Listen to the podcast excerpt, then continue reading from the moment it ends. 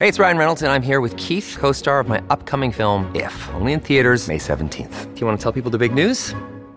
All right, I'll do it. Sign up now and you'll get unlimited for $15 a month in six months of Paramount Plus Essential Plan on us. Mintmobile.com slash switch. Upfront payment of $45 equivalent to $15 per month. Unlimited over 40 gigabytes per month. Face lower speeds. Videos at 480p. Active Mint customers by 531.24 get six months of Paramount Plus Essential Plan. Auto renews after six months. Offer ends May 31st, 2024. Separate Paramount Plus registration required. Terms and conditions apply if rated PG. Your brain needs support, and new OLLY Brainy Chews are a delightful way to take care of your cognitive health. Made with scientifically backed ingredients like Thai ginger, L-theanine, and caffeine, Brainy Chews support healthy brain function and help you find your focus, stay chill, or get energized. Be kind to your mind and get these nootropic chews at olly.com. That's O-L-L-Y.com. These statements have not been evaluated by the Food and Drug Administration. This product is not intended to diagnose, treat, cure, or prevent any disease. This episode is brought to you by Shopify. Do you have a point of sale system you can trust, or is it a real POS? You need Shopify for retail. From accepting payments to managing inventory, Shopify POS has everything you need to sell in person. Go to shopify.com slash system, all lowercase, to take your retail business to the next level today. That's shopify.com slash system. Welcome to the New Books Network. Hello, welcome to the New Books Network. I'm Anna Lindner, your host, and today we are talking to one of the editors of a volume called Cuba and Puerto Rico Transdisciplinary Approaches to History, Literature, and Culture. Today we have Dr. Jorge Duany online with us to talk about um, his work and the book and how it came about. Jorge, thanks so much for coming on. Thank you for having me. Of course. So, Dr. Duany is the director of the Cuban Research Institute and professor of anthropology in the Department of Global and Sociocultural Studies at Florida International University. So, I was wondering if you wanted to talk a little bit more about um, either your personal investment in this project and or your own work academically on this topic and how this book came about.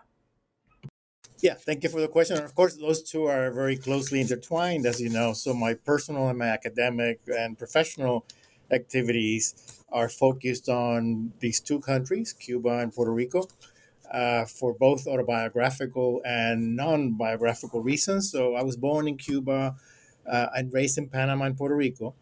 Uh, and then uh, after uh, completing my studies, I returned to Puerto Rico, um, uh, spent there uh, a few more decades until I came to Florida in 2012. Uh, where I am now based, as you mentioned, as a professor of anthropology, but also most of my time I spend directing the Cuban Research Institute. So um, this is very close to my heart, and I have written um, an essay that that uh, talks about my own experiences, but also connecting it to my academic pursuits. And maybe that's that's the uh, other part of the question that I want to address. Uh, I did my PhD uh, dissertation on the Cuban community in San Juan, to which my own family belongs. We arrived in 1966 and were part of this uh, growing community at the time. And now it's not growing anymore. It's uh, actually dwindling since the 1970s. But uh, I was part of a social club uh, called Casa Cuba that I uh, basically had all my friends uh, in, and uh, my siblings and I spent most weekends there, etc. And so um, that led me then to uh, try to understand myself and my own community in a more academic way. So that's why I decided to focus on um, studying the Cuban American, the Cuban Puerto Rican community, actually, and that's a slip of the tongue because now I'm more uh, concern or more directly related to the Cuban American community here in Miami, but I do feel uh, something of Cuba Rican, which is the title of, of that piece, the very last uh, uh, essay in the in the edited volume, um, that somehow I think brings together this uh, uh, the term, the term Cuba Rican, the ambivalent uh, hybrid cultural identity that I have felt for a long, long time and that uh, I finally, after many years, feel comfortable with. So uh, maybe that's an introduction to other topics that you may want to um, talk about more uh, in more detail. Yeah, and and you're particularly known for your work on migration, um, movement between regions, so specifically in the Caribbean with the United States, um, North America. I guess how has your scholarship on that developed? How how do you see it being so important to look at how people are moving between places, both physically but also, you know, metaphorically, um, cognitively, socially, moving between multiple countries in across Latin America and the Caribbean and also the United States and maybe back again. Yeah, so I think uh, my my work now, looking back at it since the uh, mid 1980s when I got my PhD to the present, has progressed in uh, in several stages. So I mentioned the first stage was my dissertation on Cubans in Puerto Rico, which is sort of autobiographical and autoethnographic. And then my next uh, project was uh, also based in Puerto Rico, but looking at Dominican migration to Puerto Rico, which at the time uh, had not been studied well and uh, continues to uh, affect Puerto Rican society. Uh, and I'm, I'm also interested in that uh, group of people. And finally, I turned to Puerto Rican migration, both uh, to the US and return migration, or what I then called some time ago circular migration. So one of my books in 2002 was entitled The Puerto Rican Nation on the Move, which is actually more, I think, interested in Spanish. It's La Nación en Vaivén. Vaivén uh, this term, this sort of folk term referring to the coming and going of Puerto Ricans in, in both directions. And that flow actually between the US and uh, Puerto Rico has continued unabated in the last uh, decades. So somehow I got to study the three main um, uh, countries of the Hispanic Caribbean uh, Cuba, Dominican Republic, and Puerto Rico. Although, as I mentioned in my first answer, now I'm more concentrated on the Cuban exodus and particularly to Miami and to the United States. But I continue to be uh, interested in, in, in, the Spanish Caribbean, the Spanish speaking Caribbean. And as you hinted in your question as well, also in what uh, the, the Hispanic Caribbean case tells about transnational movements, about diasporas, about identities. And uh, actually, I also wrote another book uh, sort of uh, summarizing what I knew then in 2011. It's called Blurred Borders uh, Transnational Migration Between the Hispanic Caribbean and the United States. Yeah. And I guess since you've been in the field for a while, I'm interested in hearing your thoughts about you're specifically in anthropology, so you'll probably be looking at it from that lens, but how the field has changed, how Caribbean studies has changed, identitarian kind of understandings, particularly in that transnational or trans, you know, migratory lens how things have changed over the last several decades and where we're going maybe too. Yeah one of my main fields uh, uh of uh, uh, reading i remember that i had to put together a reading list like most phd students have to do to survive uh, was caribbean studies. Uh, and this was early 1980s at that time the field of caribbean migration studies was not well developed. It was mostly you know studies of particular countries in the Caribbean, Haiti, Jamaica, uh, some studies of Puerto Rico, but migration was not then uh, a major concern. I think it is now. So that's one of the main changes. And, per- and per- perhaps that has to do with the, the sheer number of, of Caribbean citizens who are not living in the territories of origin. And if you actually compare the numbers, the Caribbean is probably the largest uh, migrant sending region in the world. And I don't have the exact numbers right now with me, but it's pretty telling that, for example, in the Puerto Rican case, there are many more Puerto Ricans living outside Puerto Rico than uh, than in the mainland. In the U.S. mainland, it's about two thirds of all uh, people of Puerto Rican origin are now based in, in the continental, in the 50 United States. For Dominican Republic and Cuba, it's about 17 percent. Uh, and for some of the other non-Hispanic countries, it's quite quite substantial. For example, Jamaica or Barbados, which was one of the first uh, migrant-sending countries in the region to be uh, really depopulated uh, since the 19th century because of migration. So um, it's hard for me to characterize the field as a whole, but I would say for me, uh, uh as I began to uh, look for theoretical uh, approaches to the study of Caribbean migration. In the 1990s, uh, actually, I found myself uh, in dialogue with the so called transnational uh, perspective, which was inaugurated by a group of anthropologists, uh, Nina Glick among them, uh, and that really um, uh, promoted this new field of studies. And uh, you know, 30 years later, it's still uh, quite quite important. so I see my my own work, particularly dealing with the post 1990s flow of Dominicans, Puerto Ricans, and, and Cubans as contributing to the field of transnationalism and a, the closely related field of di- diaspora studies. And in fact, in my own work, I don't feel it's uh, very useful to distinguish those two concepts, diaspora and transnationalism, in any sort of clear cut way, because I often feel myself talking about diasporas, and I do think that the, the three countries have uh, developed a very large uh, number of people who are in the diaspora and who identify in a diasporic way in different ways, of course. Exile, for example, is much more important for the Cubans than for the other two groups, Dominicans and Puerto Ricans. Um, and so I've been constantly um, addressing this uh, uh, issue of borders and how borders and boundaries uh, are crossed by migrants uh, in multiple ways, uh, not only physically, and I think that was also part of your earlier question, not only the act of, of, of moving and relocating from one place to another, but also crossing um, um, cultural boundaries, for example, racial ones, uh, linguistic ones, uh, even um, the idea, for example, that I'm actually studying right now with some colleagues that uh, Cubans, Puerto Ricans, and Dominicans, and I'll stay with those three groups because they're the ones that I know best, are somehow merging into this pan Latino, Hispanic uh, identity. And in fact, what we're finding in a comparative study that we're conducting right now with those three groups in Miami, in Orlando, New York, is that they don't. They don't really cross frequently those boundaries. They continue to cling to their national identities, and then they are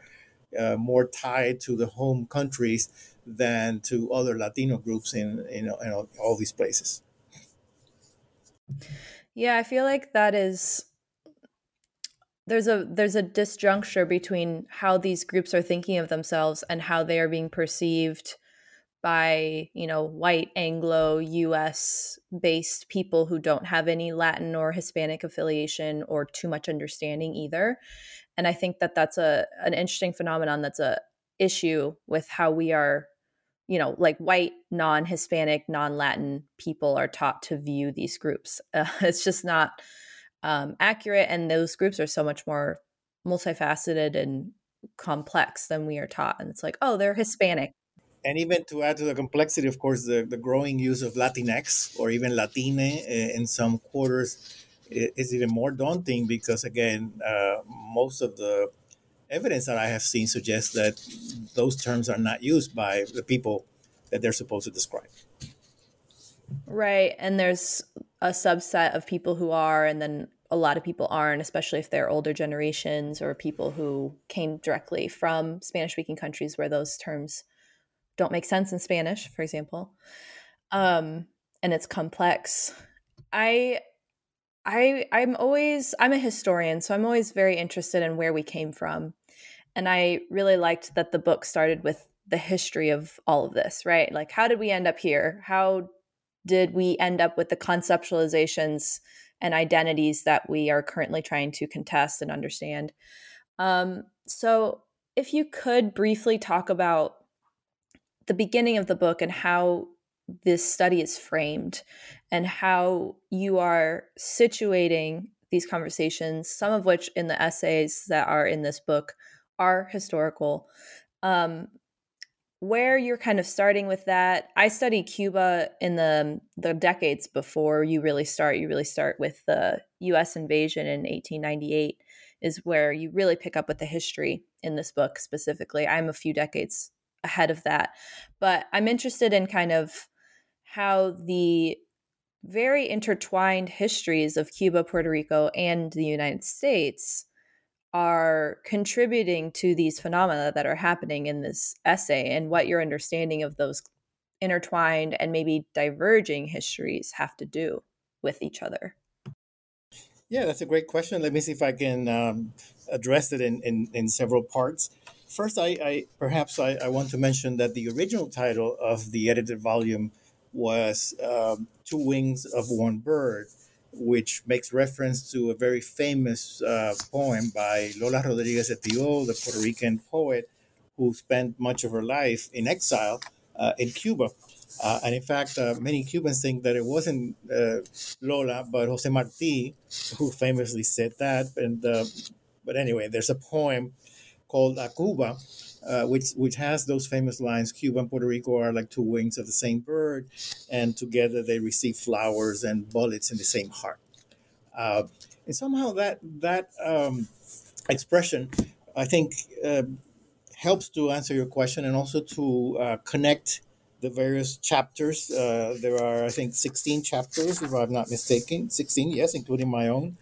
Uh, and um, even though they do deal with different topics history, literature, culture, music in particular, uh, uh migration, etc. They, they somehow, the, the running theme is, is this question of, of how exactly uh, do uh, the histories, cultures, and, um, and and traditions of each of these countries intertwine when do they separate and and uh, why it makes sense to approach them in a systematic comparative fashion so i would just uh, begin maybe by saying that i think during the 16th from the 16th to the 19th century so uh, once the two countries were uh, colonized by spain in the late 15th uh, century but really fully uh, beginning in the 1500s and then all the way up to 1898. Uh, uh, they basically share the same um, colonial background. Uh, even though, of course, Cuba was much larger and much more important in terms of the trade between the Americas and Spain, uh, Havana was one of the largest uh, colonial cities in the Americas,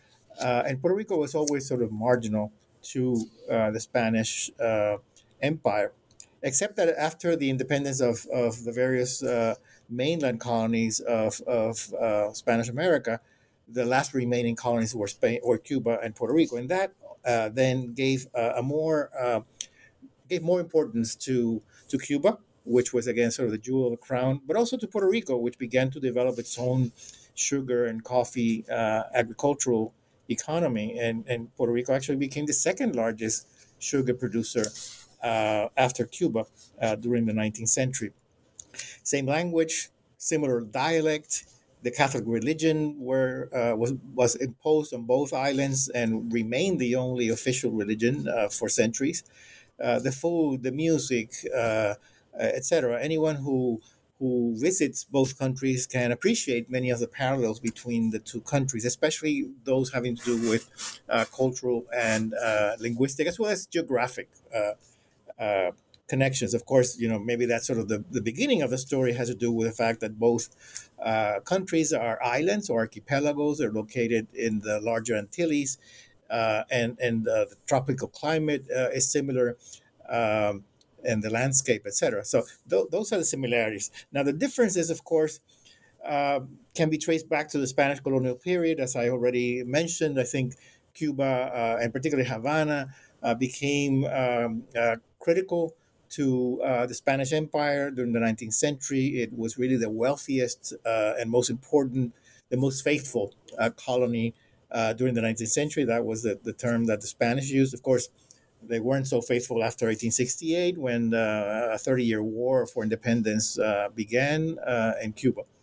Um, but the main differences, I think, really arise in the 20th century, and we, we trace some of those, and each one of the chapters uh, picks up on, on, on, particular aspects of these uh, political and economic uh, trends that characterize the 20th century, uh, which, uh, of course, begin with the end of the Spanish American War or the Spanish Cuban American War, if you want to be politically correct.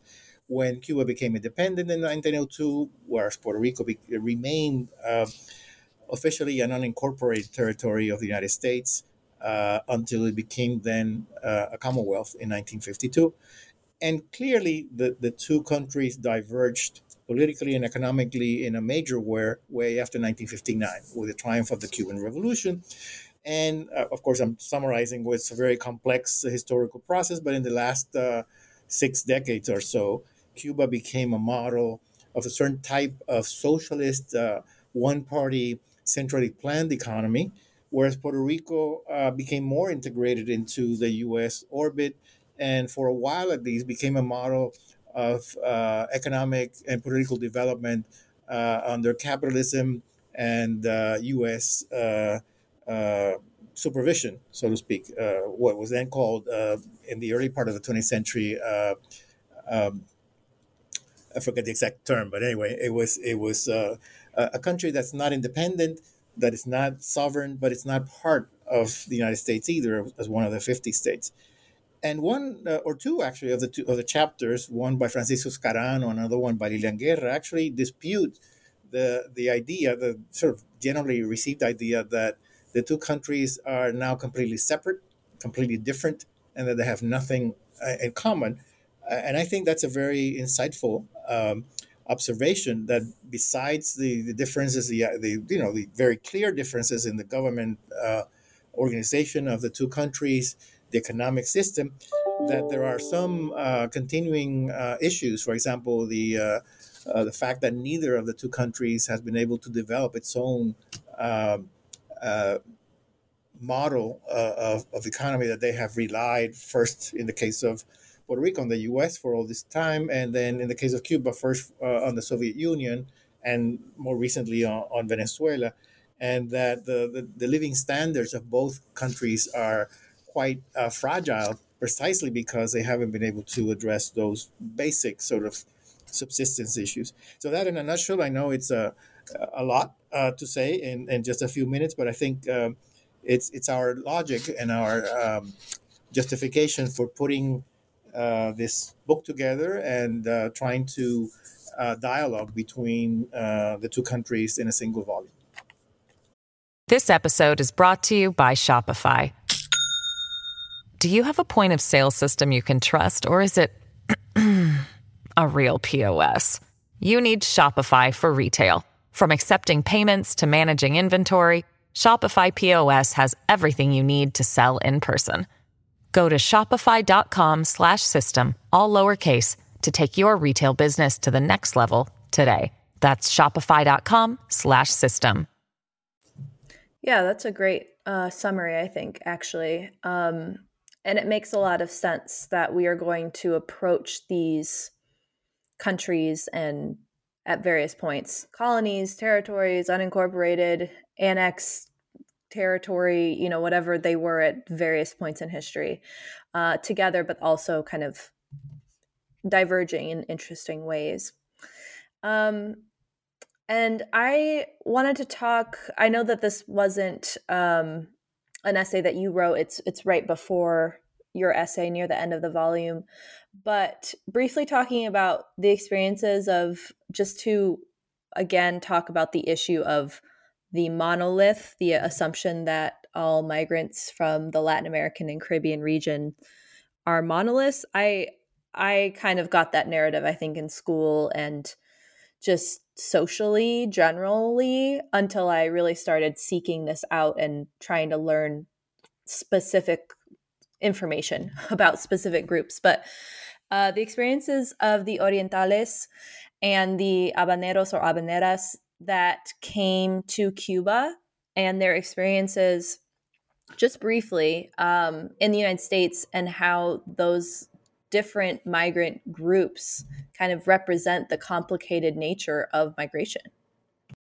Yeah, I think that's one of the most original uh, contributions to the book. It's written by uh, Blanca Ortiz, and uh, I always uh, somehow forget the name of Mario Cancel, uh, the co author. Uh, it's about the migration, the recent migration of Cubans to Puerto Rico. So, in many ways, it sort of extends my own work uh, that I mentioned earlier, but then it focuses on the regional differences, as you uh, mentioned. And uh, those of, of, of our um, listeners who are familiar with Cuban history and Cuban culture will know that there are historically and even today great differences between the so-called Orientales, people from Oriente, the eastern provinces of, uh, of Cuba, and Habaneros, particularly the or the western provinces of the island in my own uh, family, my my father's family is from Santiago, so he's an Oriental, and my mother's family is from Havana. So I have personally experienced those uh, uh, issues as well. But what uh, Ortiz and, and Cancel uh, uh, focus on is precisely the sense of displacement that many Orientales felt, even within their own country. So that when they migrated to from Santiago, say, or from Holguín to Havana, they often were shunned and discriminated against. Uh, because of their accent, supposedly, you know, in, in Havana, uh, these uh, Orientales don't know how to speak Spanish correctly, and Habaneros are proud of speaking a better Spanish. Although, of course, the Habaneros have uh, face the same kind of prejudice when they leave the island. Um, not in Miami, where Havana, the Havana accent uh, prevails. But um, and then, of course, the racial uh, undertones of of those uh, uh, complicated relationships between um, uh, different parts of, of the country. you may know, and others may may also know that in Cuba, the term that's used to describe uh, migrant internal migrants from Orientes Palestinos or Palestinians, you know, as if they were refugees from another country, and of course maybe the implication that they're coming from from the east. But it's a very negative, pejorative uh, uh, image of these Orientales. What um, eh, Ortiz, uh, Ortiz Torres and, and Rodriguez Cancel uh, found is that Orientales uh, who uh, moved to Puerto Rico actually are uh, very comfortable they tend to mingle into Puerto Rican culture. Their their accent doesn't stand out as much as it does perhaps in Havana, because uh, there are historical and linguistic links between Puerto Rico and the eastern provinces of Cuba.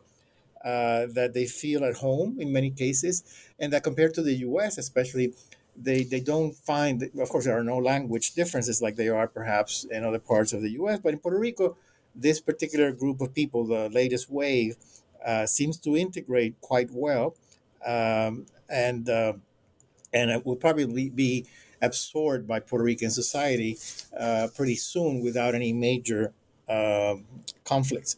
I, I would like to add that you know in the 1980s when I was doing my dissertation, I found that Cubans of different uh, origins, not just from Oriente, but uh, in general from the island, were intermarrying Puerto Ricans uh, by a large margin. This is 1983. So by now, I, I don't have uh, the quantitative data to uh, to document it, but I think it's pretty clear that Puerto Ricans and Cubans have married with each other, that their children, who are uh, products of mixed Puerto Rican and, and Cuban marriages, identify with the Puerto Rican uh, uh, culture and, and therefore become uh, fully integrated into Puerto Rican society.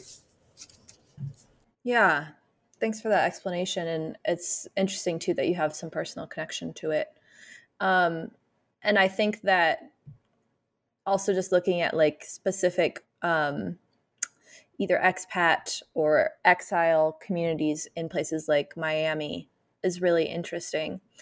And especially because you're in Florida. Um, and so you're there, you're probably able, if you're an, you know, in anthropology, you're probably doing some um, direct work with people.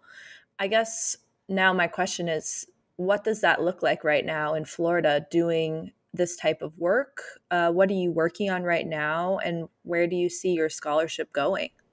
Yeah, I mentioned briefly that I'm part of a comparative study, collaborative uh, research project with uh, colleagues in uh, at the University of Central Florida in Orlando and the City University of New York, uh, which focus on Puerto Ricans in the case of Orlando and Dominicans in the case of New York. So uh, we don't have yet uh, results to share, but I, as I mentioned earlier, what we are finding is that most of the interviews that we have conducted suggest that people cling very much to their national identities rather than embrace a pan-ethnic identity. We'll have to figure out exactly why that is happening, uh, and uh, and then you know unpack it by by generation, by age, perhaps race, all kinds of different variables. So that's that's my current um, research project. Now, in terms of the the Cuban community here in Miami, uh, unfortunately, I have to say that there hasn't been any study that I know of uh, that focuses on these regional differences here. Uh, we do know that most of the uh, uh, Cuban American community are people who come from Havana. uh, and that is a well-established fact.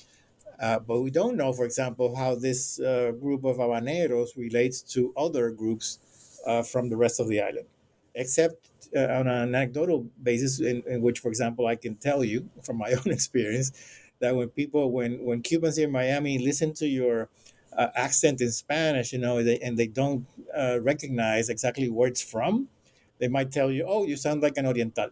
You know, you sound like somebody from Oriente, which again, uh, because of that uh, long history, which goes back to the early colonial period. You know, the rivalry between Santiago and Havana basically means that you're not Cuban or you don't sound Cuban enough. You know, and these are very minor um, differences between the Spanish that's spoken in different regions of, of uh, Cuba and by extension the Caribbean. Just to give you a couple of examples, uh, the word plátano or guineo uh, to refer to uh, bananas, right, uh, is different in Havana and Santiago. And uh, in, in, in, Santiago, the, the preferred term is, is guineo, but to a, a, an habanero ear, that doesn't ring a bell. I mean, they know what it is, but it's not the word that they use. Uh, and there are other examples of that. There are very minor differences in vocabulary and intonation, etc. But I think at a more general general level, and it speaks to something that you also mentioned earlier, it helps to understand the diversity of the Cuban American population. That uh, even though they all call themselves Cuban, they have different uh, backgrounds, they uh, different generations as well uh, different racial uh, statuses, and of course, class, uh, which is clearly a, a, source of fragmentation of the Cuban American community. Definitely. And we can see why and um, how certain parts of the Cuban population are being mobilized in Florida specifically um, for certain political purposes because of some of those class and other differences. Um, and I wanted to talk briefly too about uh, the final essay in the volume, which is your own essay about your personal experience. Um, obviously, you talked about this more at the beginning, but I wanted to talk a bit about how you've kind of, as a scholar, handled, you know, this very kind of academic approach, especially with anthropology, where you're trying to you know isolate factors and and do all of these kind of more academic um, moves but then also you're very personal and probably very emotional and you know close to you investment in this type of work and how i mean i, I don't personally see that as um, in conflict or it shouldn't be in conflict but i think probably it has been at points and how you've kind of contended with that yeah. And again, I'm sorry that my uh, co editor, Carmen Haydée Rivera, can't join us today, but be- because uh, I know that she has a lot to say precisely about this issue from her own personal point of view as the, the, the child of a, a returned migrant family from Puerto Rico that left. Uh, uh, decades ago, uh, and who uh, retained their Puerto Rican identity in Boston, and then when she went back to complete her uh, PhD in uh, in Puerto Rico, uh, and now she teaches English rather than Spanish. That makes for a very interesting combination. I think the the the, the actual pairing up of our own histories and and academic uh, identities, the fact that she's in, in in literature and and the humanities, whereas I'm I'm coming from the social sciences. But I think what in general what what I can say about that is that we we're all part of the study of the part of the object of study that we are focusing on in in this book, and that extends to some of the, in fact, many of the uh, contributors who are either Cuban or Puerto Rican or uh, another ethnicity. There's a Panamanian, for example, uh, in the collection as well. So each one of us approaches uh, the topic from a very personal um, point of view.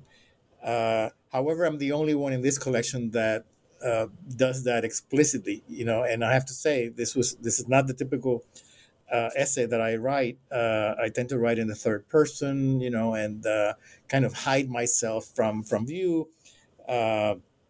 But but I I did try to reflect upon my own positionality and how that position as a Cuba Rican places me both inside and outside the topics that I'm interested in. And we've mentioned some of them the question of identity, uh, how uh, identities uh, shift from one place to another, uh, the question of language, uh, English and Spanish, uh, and the combination of Puerto Rican and Cuban culture that I also in my own life experience.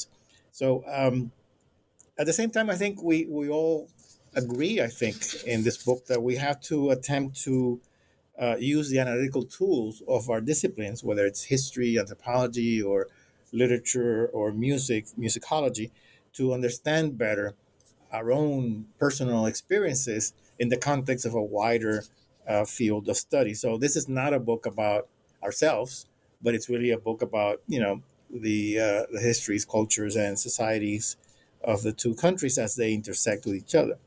And I finally maybe maybe I want to add that uh, both Carmen Haydée and myself, and I'm sure uh, many of the others uh, uh, who contributed to the to the book, are clearly committed to ad- ad- advancing the knowledge and understanding of the Cuban and Puerto Rican diasporas, to which we belong. Uh, and uh, this is a continuing uh, struggle, I would say, because, for instance, there's still a divide between Puerto Ricans living on the island and Puerto Ricans living in the United States. It has to do with language. It has to do with, uh, again, migration experiences, generation, etc. And so uh, I think we we both uh, see our work, uh, Carmen and myself, as as expanding the boundaries of uh, traditional discourses of the nation. And in my case, uh, for the Cuban nation, also, I have argued elsewhere that I don't think it's uh, useful any longer to define the meaning of being Cuban by restricting it to the territory of the homeland, but rather a very complex and, uh, as they used to say in the old days, dialectic relationship with uh, the territory and the place of origin and and the place where people are living now. Yeah, and there's so many Cubans who are outside of Cuba and then retain that identity, and that's really important. Um, I haven't really looked at those exile communities, but a lot of scholars do, and I think it's something I will have to do at some point. Um, and I want to say, yes, the the idea of positionality. I'm very interested in positionality as um, a white scholar who studies whiteness and blackness and how they're um, kind of mutually constituting each other and how they are um, they don't exist without each other in other words and i think that that is really important to do as a scholar and i'm really glad that that is we're moving towards this very rich you know a lot of times first person narrative to talk about because as a historian we do not use first person either um, to really put ourselves back into that work and, and dialogue in that way i think it's um it creates this richer kind of more human experience where you know we are not separate from our work. We are ourselves when we are doing research. We are not stepping outside of our bodies um, and so i think that that essay was a great way to end uh, the volume and i just want to say thanks for doing that work um, and I also want to say too that um, you know Jorge and Carmen Haydée um, Rivera, who is the other editor of this volume, they did an interview in Spanish for New Books Network Espanol. So if you understand Spanish and you're interested in receiving more information and getting, you know, her perspective as well, check out that interview. Um, they they go into depth about who they are and what they're um, doing as scholars, and also with this volume specifically. All right. Well, thanks so much for coming on today, Jorge. And uh, we look forward to hearing more about that work you're doing and reading more books in the future. Thank you, Anna. And thank you for having me uh, in this uh, conversation. Certainly.